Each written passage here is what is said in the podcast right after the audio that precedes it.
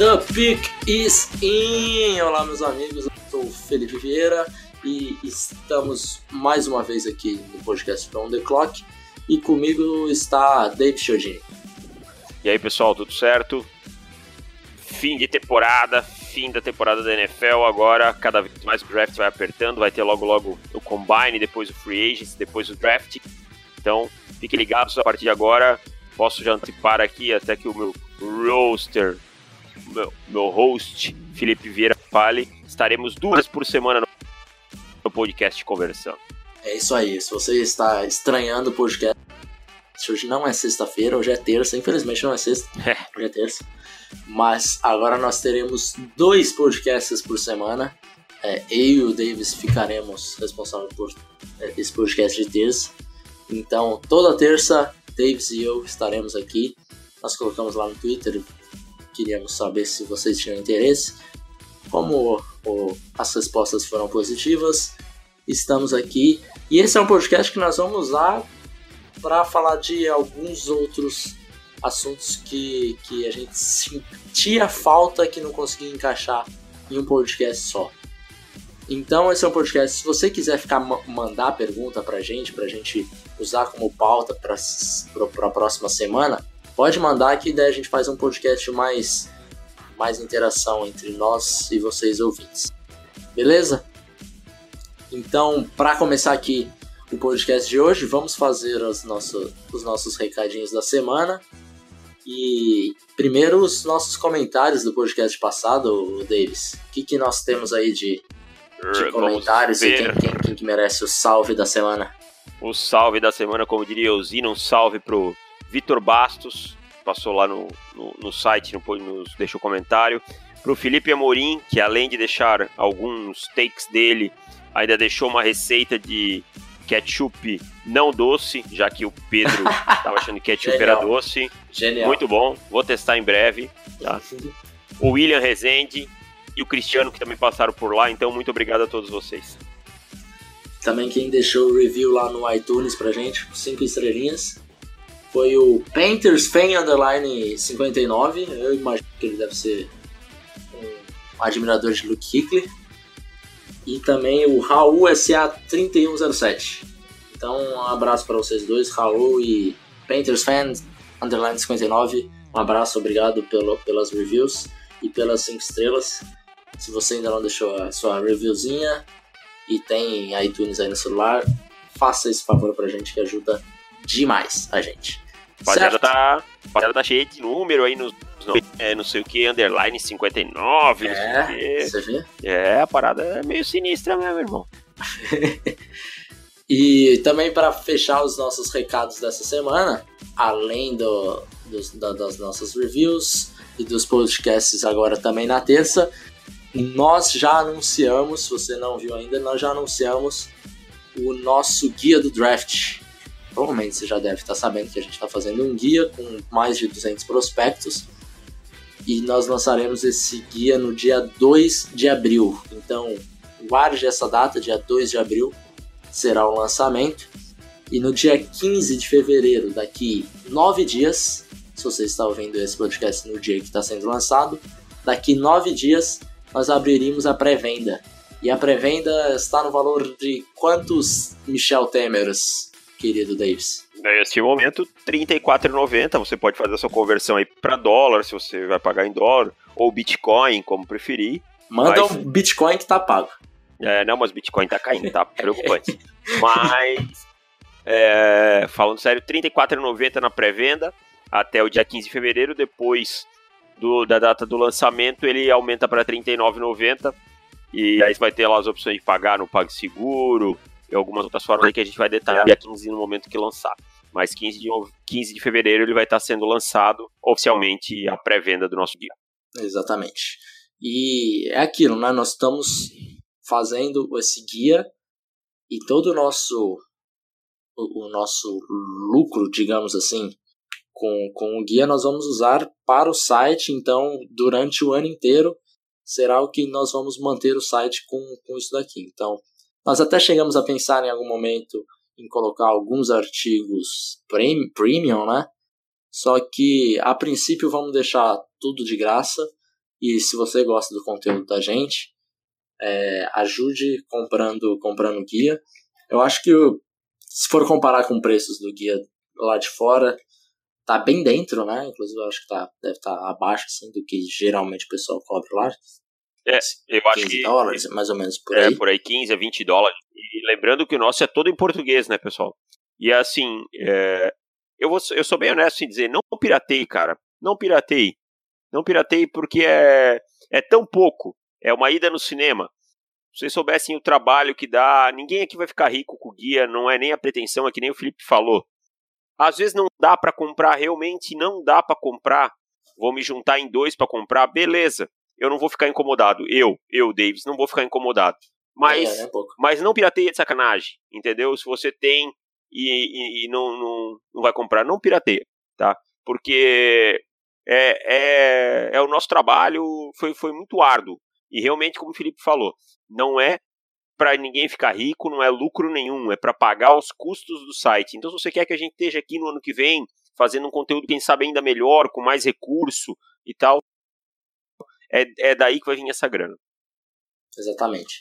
E se você é, quer comprar, tá, tá apertado, ou, ou, quer juntar você e mais três pessoas para comprar, por mim tá tranquilo, cara. Você pode, pode fazer isso, eu não vou, não vou achar ruim.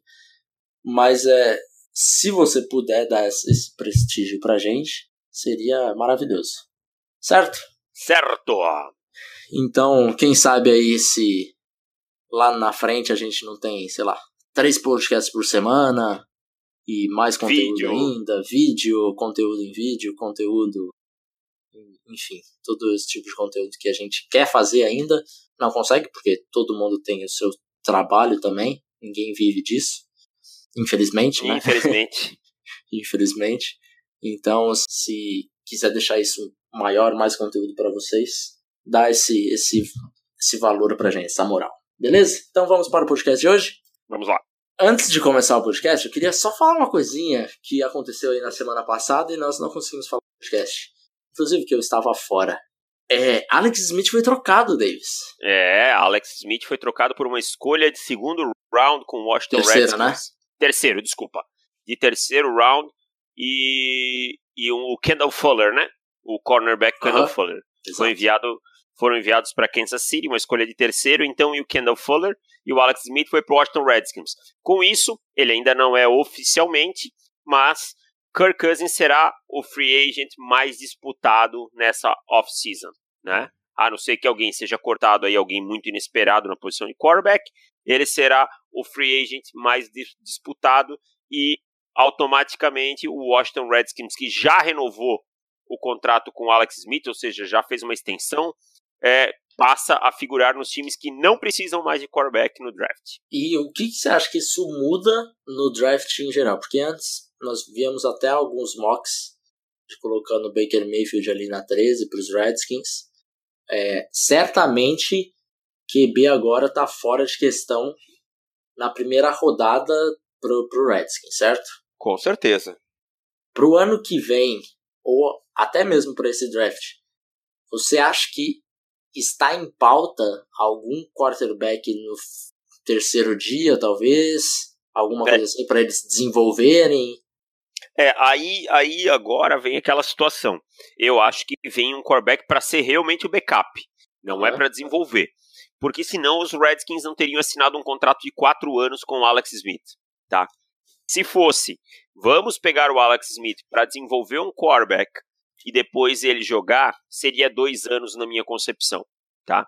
Então, assim, eu acho que o Redskins, se for de quarterback, vai com de late rounds para ser o backup para uma situação de emergência, alguma coisa assim, ou é, deixar ele pronto para uma futura troca, que é uma coisa que os Patriots fazem, mas não vejo os Redskins indo atrás de alguém para desenvolver, não nesse draft. Ah, agora, na temporada que vem é outra história. Aí depende muito do desempenho do Alex Smith, esse tipo de coisa. Exato. De 0 a 10, para você, qual a nota que os, os Redskins levam nessa, nessa troca e que os Chiefs levam nessa troca? 5 para os Redskins. Não gostei da troca para os Redskins. Não acho ah. ela uma boa troca. Não que eu não ache o Alex Smith um bom quarterback, talvez até a troca merecesse uma nota maior, mas esse reforço do contrato não merece. Tá? O contrato então, e o Fuller, né, cara? O é, Fuller e aí, é um isso que eu ia dizer. Que você não podia ter perdido assim. Perfeito. Entregar de mão beijada. Perfeito. E aí dá o Fuller, é isso que eu ia complementar. Dá o Fuller, que foi um dos melhores nickel corners na temporada. Não sei, para mim foi demais pelo Alex Smith. Para os Chiefs eu dou nota 8, 9 talvez. Uhum. Uma escolha de terceira rodada para um quarterback veterano que não tem mais muito tempo na liga que não, não, e que nunca foi uma unanimidade e ainda conseguiu Kendall Fuller. Eu acho que foi. Eu vou dar 9, cara, para os Chiefs. É, e, e se a gente pensar de como que eles gerenciaram desde o draft passado isso, né? Pegando uma Holmes, desenvolvendo o ano, conseguindo trocar o Alex Smith ainda por uma escolha de terceira rodada, o Kendall Fuller. Eu acho que o Chiefs fez o, o papel perfeito do que a gente imagina para esses para esses quarterbacks que a gente fala, ah, tem que desenvolver, ficar um ano, o cara vai ser bom depois. Então parece que todo o negócio que eles amarraram na, desde o draft passado foi muito bom, né, cara? Exatamente. É, e foi, eu acho que o essencial pro, pro Patrick Mahomes ter, ter um, um, entender o sistema, entender como roda, entender o que é NFL. Ele é um cara que tem talento, acho que tem um canhão no braço, né? Acho que isso ninguém discute. E além disso, muito talentoso. Então é, é, eu achei que foi, foi muito bem gerenciado pelo Andy Reid, pelo general manager também do time.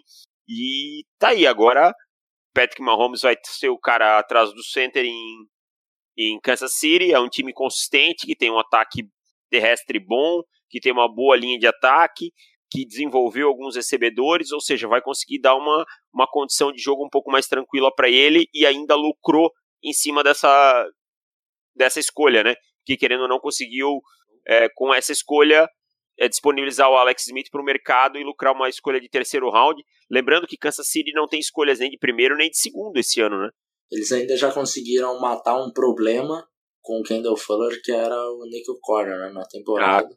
Ah, é então ele já pode, pode dizer aí que é uma pique que, de segunda rodada que talvez não resolveria como o Fuller vai resolver chegando logo de cara. Com certeza. É, mandou bem, mandou bem. Torcida do Chiefs, fiquem felizes torcida do Redskins, né, não sei ah. tanto, não sei tanto.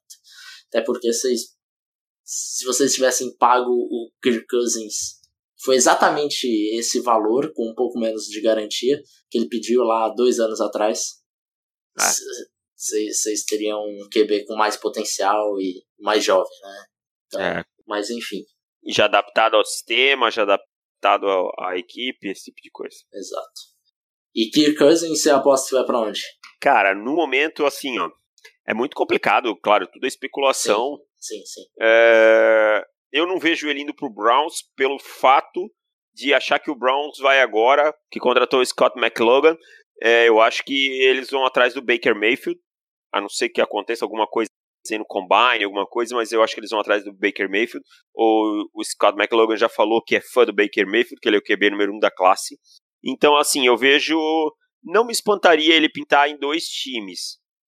Nos Vikings, que uhum. podem se livrar dos três quarterbacks, tem cap, tem um time formado para vencer, tá? Uhum. Ou no Jacksonville Jaguars, tá? Como menos favoritos, eu logo após eu venho Denver Broncos e New York Jets, tá? Ah, mas aí eu, eu, como vocês sabem, sou torcedor do Denver Broncos e vejo a comunidade de torcedores do Denver Broncos falando: ah, mas ele vai vir pro Broncos, que o Broncos é uma franquia vencedora. Ah, ele falou que adoraria jogar no Broncos. Cara, ele vai falar isso de todos os times e quem botar o dinheiro na mesa e tiver um projeto mais ou menos compatível com o que ele quer para onde ele vai. A minha aposta vai ser entre Vikings e Broncos. Eu acho que ele quer ir para um time um pouquinho mais acertado. É, acho que Browns e Jets ficam um pouquinho fora disso. E os Jaguars? E o E o Jaguars, eu acho que eles vão manter o Bortles, cara. Ah, eu acho que não, cara. Eu acredito que não. Eu acho que o Bortles, na hora que ele precisou entregar um pouquinho, tá? Na hora que ele precisou entregar um pouquinho com todo o suporte da defesa, com o jogo corrido, com o Leonard Fournette correndo ali contra box com oito jogadores, com o play call feito para ele, com passes curtos, com leitura simples, ele não conseguiu entregar nada. Eu acho que eles não vão manter ele não, até porque cortar ele não vai pesar em nada no cap. Uhum. É, eu acho que seria o movimento certo, mas sinto que Jacksonville vai, vai ficar com Blake Bortles mais um ano. Seria uma burrice sem tamanho. É. Mas então, vamos para o tema de hoje, que eu já vou emendar nesse, nesse Kirk Cousins aí. Que o tema de hoje nós vamos fazer uma brincadeira. Você prefere um jogador é, lá no começo do draft ou um outro tipo de jogador lá no final? Nós vamos comparar esses jogadores. Então, o primeiro exemplo para vocês entenderem. Davis, você prefere Josh Rosen escolhido no top 5? Isso independente se você for, é, lógico, top 5 vai envolver o seu time aí do meio. Não, mas tudo bem, mas não, não eu entendi. Mas não, não pense só como um, um torcedor um do Broncos. Pense uh -huh. como um dos, dos cinco times que estão lá. Josh Rosen, top 5. Nas cinco primeiras posições. Ou você prefere pagar o Kirk Cousins 5 anos com um contrato garantido de 5 anos? Eu prefiro o Josh Rosen. Uhum. Por quê? Porque assim, o Kirk Cousins é um bom quarterback? É. Mas é, o Kirk Cousins tem quantos anos na liga ainda? Né? Que idade ele tem? Quanto, quanto, quantos anos ele tem? Eu, eu aposto que o Josh Rosen vai ser um, um quarterback de franquia. Tá? Então, assim, eu sempre prefiro ter um cara mais novo, porque eu não vejo o teto dos dois sendo tão diferente. Essa que é o grande problema para mim. E, e, o teto, ok, mas e o chão? A base? Ah, o Cousins já tem a base um pouco mais alta, concordo com você. Mas é sempre um risco. Senão eu nunca vou draftar quarterback. Não, ok, ok. Né? Eu vou dar minha opinião depois, mas só, só para colocar mais, não. mais. Não, claro, claro. E é perfeito, é perfeito é, essa colocação. Mas o. Eu, eu acho assim. Eu não vejo o teto dos dois tão diferente. O Cousins pode chegar um pouco mais longe do que ele. Eu acho que ele é um jogador melhor do que ele tem jogado no último ano, por exemplo. Mas eu acho que o Rosen pode chegar nesse teto também tá? Então, assim, se for para pagar essa grana garantida toda pro Cousins, eu fico com o Rosen hoje. É, claro. Ficar... Agora, deixa eu só, só rapidinho. Se eu sou general manager de um time que está pronto para ganhar e não tem muito tempo, tá? Como, por exemplo, um certo time de laranja. Exatamente. Que tem uma defesa pronta e um ataque envelhecendo, eu vou optar pelo Kirk Cousins. Mas no geral, no geral, sem olhar especificidades nenhuma de time, eu vou com o Josh Rosen. Tô contigo. O, o Rosen é um dos QBs mais prontos que a gente tem visto nos últimos anos, assim, saindo de, de college. Então, eu não acho que o, que o chão dele, a base dele, esteja tão diferente do que é o Kirk Cousins hoje. Eu realmente acredito que, que o Rosen vai chegar e, e jogar. Então, eu preferi o Rosen para ter esse, esse tempo dele no contrato suavinho, baratinho. E só que aquilo, você pode ter um, um, um, um time que tá, já está envelhecendo que você, o Cousins deve estar tá, tipo um pouquinho na frente. Se tiver a possibilidade de pagar ele, paga, para você não ficar dependendo de ter sorte e do, do Rosen sobrar na, na escolha 5 geral caso do, do seu queridíssimo time de Colorado. Hum, exatamente. E... Mas se eu sou, por exemplo, só desculpa te interromper, uh -huh. se eu sou o Browns, eu Exatamente. não pago. Exatamente. Eu não pago. É isso que eu ia falar agora. Se eu sou o Browns, eu preciso ter aquele quarterback franquia que vai ser você a carreira inteira. Então, Josh Rose em primeira pick e sei lá quem sobrar na, na pick 4. Eu não sei se vale tanto a pena pagar uma porrada agora pro, pro Cousins, pegar, vamos supor, o Barkley e o Minka na 1 e na 4. Até porque daqui a pouco vai começar a chegar a fase que, que o Browns vai ter que pagar essa galera toda. renovar, né? Vai ter Miles, que renovar. Miles, Miles Garrett. Garrett. E daí, aí o, o cap do Browns, que hoje parece que não tem fim, vai chegar no fim. Vamos pensar no Jacksonville há dois anos atrás. O cap deles era pau a pau com, com, com o Browns também, de tantos, cento e tantos milhões. Hoje, ele já não tem um cap para eles pensarem, por exemplo, assinar o Kirk Cousins sem, sem ter alguma reestruturação, algum corte, corte alguma coisa assim. Então você vê como o cap enxuga rápido. Então acho que na maioria dos casos, dos casos, Josh Rosen acho que 95% seria a minha escolha. Concordo, concordamos. Agora, passando para o segundo take, eu que agora eu vou propor o take, eu que sou o Silvio Santos desse desse site, né? Ah, Carismático. É, eu recebo aí Tim Davis, Tim Davis, muito obrigado. É, o, a galera sabe que eu sou o novo Silvio, mas. Olha o que vocês hora. fazem, olha o que vocês fazem. Bah, oi, vamos guardar isso outra hora. É, e aí, Felipe Vieira, você pegaria no final do primeiro round o offensive tackle Orlando Brown de Oklahoma ou você deixaria para pegar no final do segundo round o Colton Miller de UCLA? Cara, para mim é uma escolha muito fácil, embora eu não tenha nenhum desses jogadores nessa, nessa rodada que você falou. Orlando Brown não tem ele como primeira rodada e contra tem como segunda. Mas acho que o que está mais próximo aí seria Orlando Brown na primeira. Eu acho que eu, se, se fosse fazer essa, essa comparação, eu preferia até pegar Orlando Brown no top 20 do que o Colton Miller na segunda.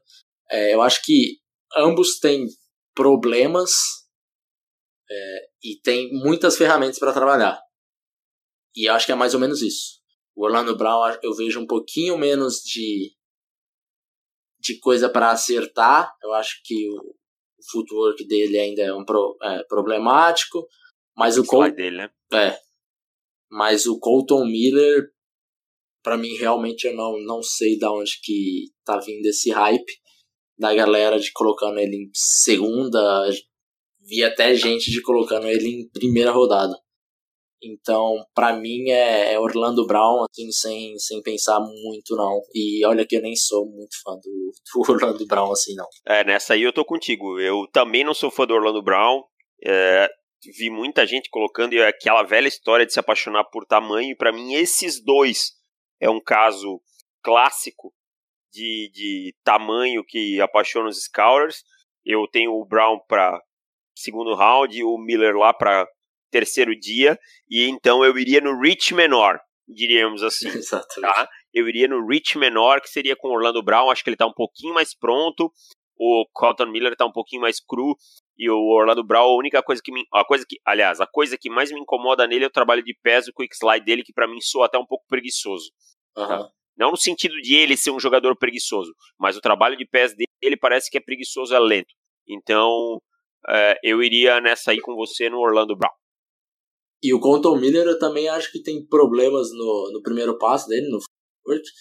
E o, as mãos dele eu também acho que não tem um bom timing. O punch dele eu acho que não é bem coordenado com, com o work dele, enfim. Eu vejo alguns problemas ali no, no Miller que me, é, me causaria arrepios de selecionar na, na segunda rodada. Acho que o Orlando Brown ainda dá dá para é, aguentar um pouquinho mais esse reach para mim na primeira rodada. Eu sinceramente acho que ele vai sair na primeira rodada. Eu também acho. Isso é um problema. Isso é um problema para mim. Isso me incomoda de um jeito que, que eu acho que incomoda poucos e uh, cara, é essa paixão por tamanho, é não analisar que ele joga no jogou no sistema que ajudou ele muito com muito é, com muita movimentação, de, com o Baker Mayfield saindo muito do pocket, com muito RPO, então o trabalho dele no pass protection era muito curto e todas as vezes que ele teve que trabalhar um pouquinho mais, os pés dele não ajudaram. Eu acho que isso me incomoda mais do que todos aqui. Uhum. E comparando ele com, com o Ken Robinson, você gostava do Ken Robinson? Não. Não, você, eu, eu, gostava. Eu gostava do Ken Robinson. Assim, assim, não gostava nem desgostava. Aham. Uhum. Entre Orlando Brown e Ken Robinson, qual seria a sua escolha? Ah, o Ken Robinson. Ken Robinson.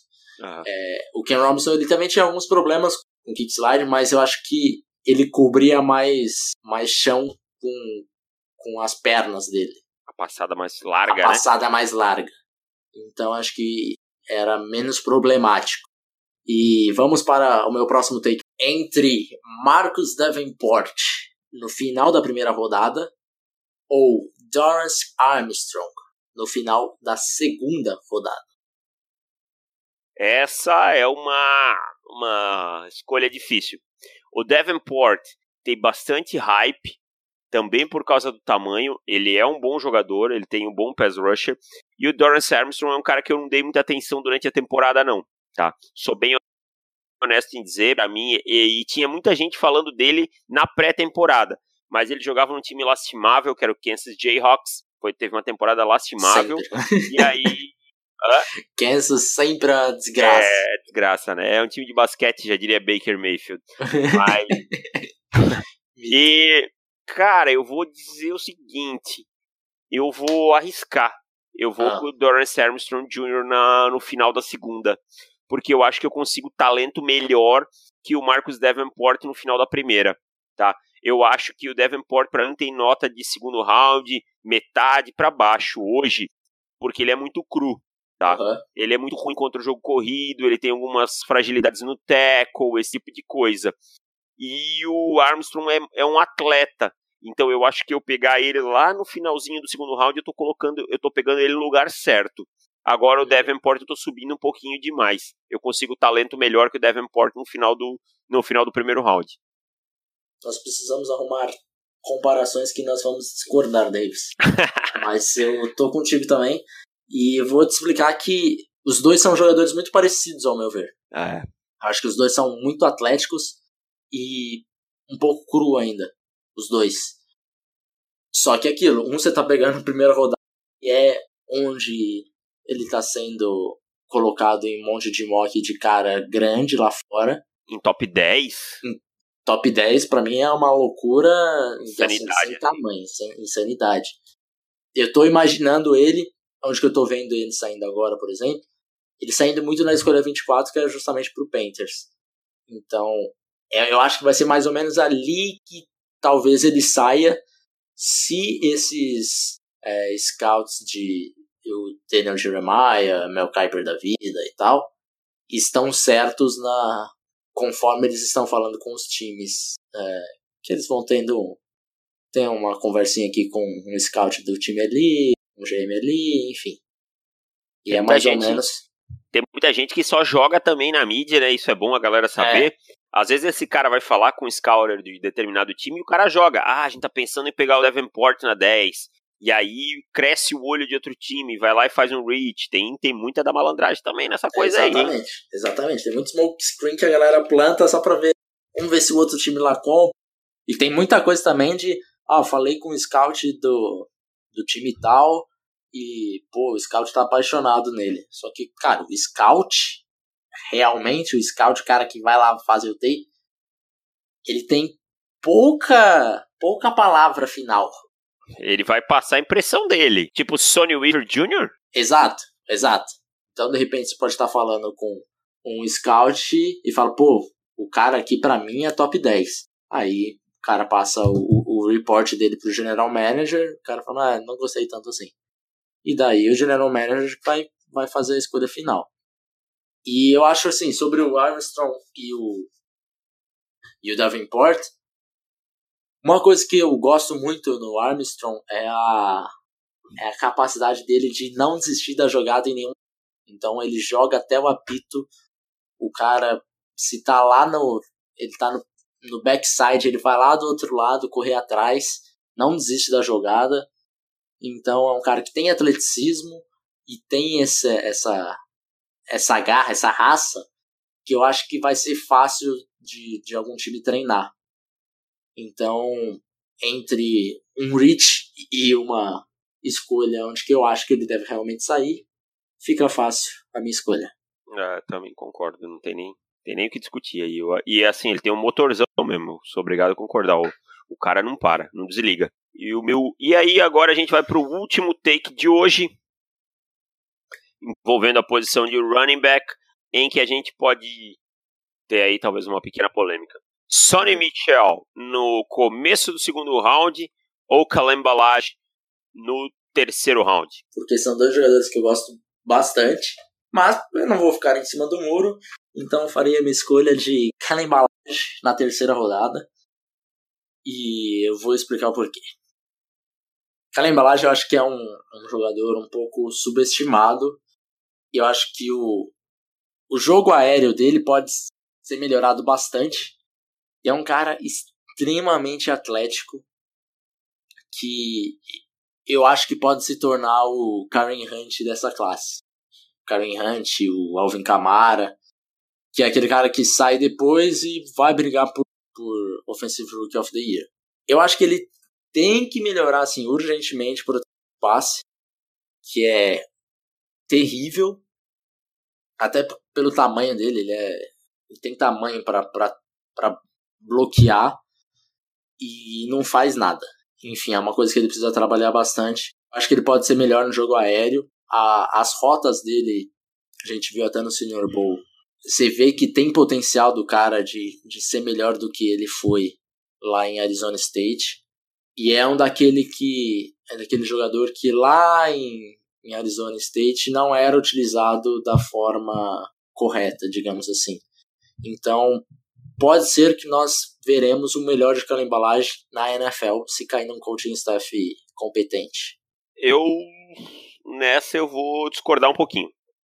Eu, eu iria com o Sonny Mitchell, porque eu acho que tirando os três running backs para mim que estão acima dele aí que são o Ronald Jones, o Saquon Barkley, o Darius Guys e o Ronald Jones, a gente vai ter o Rashad Penny e ele, tá? Eu acho que ele, ele ganhou a batalha contra o Nick Chubb, até, até, que, até que os tapes do Chubb me provem o contrário. Ele se mostrou mais preparado que o Chubb no momento. Eu mudei minha opinião sobre isso. Tinha o Chubb em mais alta conta. Hoje eu tenho o Sonny Michel. Eu acho que ele, se ele pode ser, se o Balage pode ser o Kareem Hunt, ele pode ser o Alvin Kamara. Tá? Aquele cara explosivo, que transforma uma jogada numa uma jogada simples numa big play e contribui recebendo passe, que também não foi utilizado da maneira correta em Georgia. Eu acho ele mais pronto para a NFL que o Calembalage. Eu acho que o valor dele é por ali mesmo no início do segundo round, talvez um pouquinho até na metade. Então hoje eu iria com o Sonny Mitchell. Acho que a única coisa que me incomoda um pouco nele é a proteção da bola, tá? Que é uma coisa que ele tem que trabalhar. Ele acabou sofrendo um pouco um pouco de fumbles em excesso, né? Uhum. É, mas eu iria hoje com, com o Sonny Mitchell. Acho que o Embalagem é um ótimo jogador também, tá? Acho que ele pode ser muito útil, mas hoje eu iria com o Sonny Mitchell.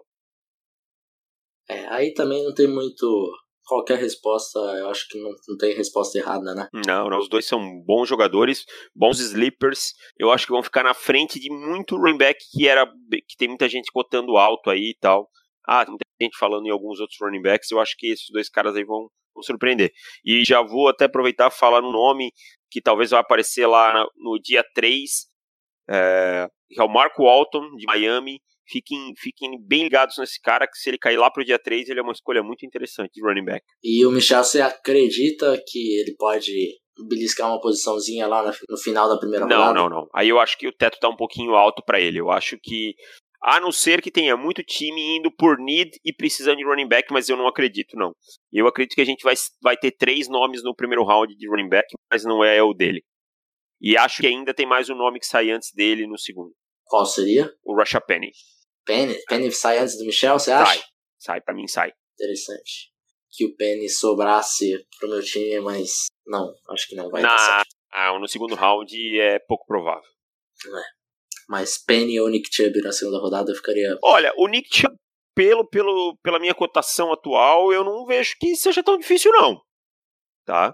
É, eu gosto mais do Chubb que você, né? É, você gosta mais do que eu. Eu, eu gostava mais do Chubb, mas eu acho que em determinados momentos faltou aquele algo mais nele que a gente via lá em 2015, né? Quando o Chubb arrebentou na NCAA. Mas assim, o Chubb tem potencial também. É uma classe muito, muito, muito profunda de running backs. É uma classe muito profunda de running backs. Talvez a gente esteja esquecendo de alguém e, e falando de caras que também vão ser muito bons. Aham, uhum, aham. Uhum. É, Chubb e Christian McCaffrey acho que seria uma combinação. Meu Deus e Jonathan Stewart? É cacho que já deu banana? Quem me conhece sabe que eu sou um defensor assim absurdo do Stewart. Mas esse ano ele já, já começou a demonstrar é, decadência e, e nessa temporada ele, o contrato dele talvez não se pague, que é um, do, um dos potenciais cortes do Panthers nessa intertemporada. Veremos. É idade ele tem, só por curiosidade? Tá beirando os 30 já? Já, já. O Stuart ah, é, então. é, macaco velho. Então já tá. ele tem 30, 31, alguma coisa assim. Tá explicado então. É, ele já, já tá. É que assim, ele ficou muito tempo como running back 2 por causa do, do D'Angelo Williams. Mas, mas já tá chegando a, a idade já e já, já começo a ver é, sinais já de decadência no Stuart. É, eu acho que o Chubb é capaz de estar tá, tá disponível lá. Chubb e McCaffrey seria lindo. Certo, pessoal, então acho que ficamos por aqui. Se, se vocês gostaram do podcast de terça-feira, deixe seu comentário, deixe sua reviewzinha e mandem perguntas pra gente, ajude, ajude-nos a fazer esse podcast de terça, um podcast extra. Certo? Abraço pessoal, até sexta-feira já, já teremos o um podcast novo. Valeu! Do, do punch é uma coisa que até preocupa porque se você for querer falar, ah não, vamos. Caralho! Tá vendo que eu tô gravando o negócio? Ai, ai. que ignorante, cara. Ah, caralho, velho. Tomei um cagaço aqui, tô com a luz apagada, ah, não tá. ninguém, de repente veio e bate na minha perna. Entendi, o, o, grito vai mais por causa do, do susto. Porra, mano.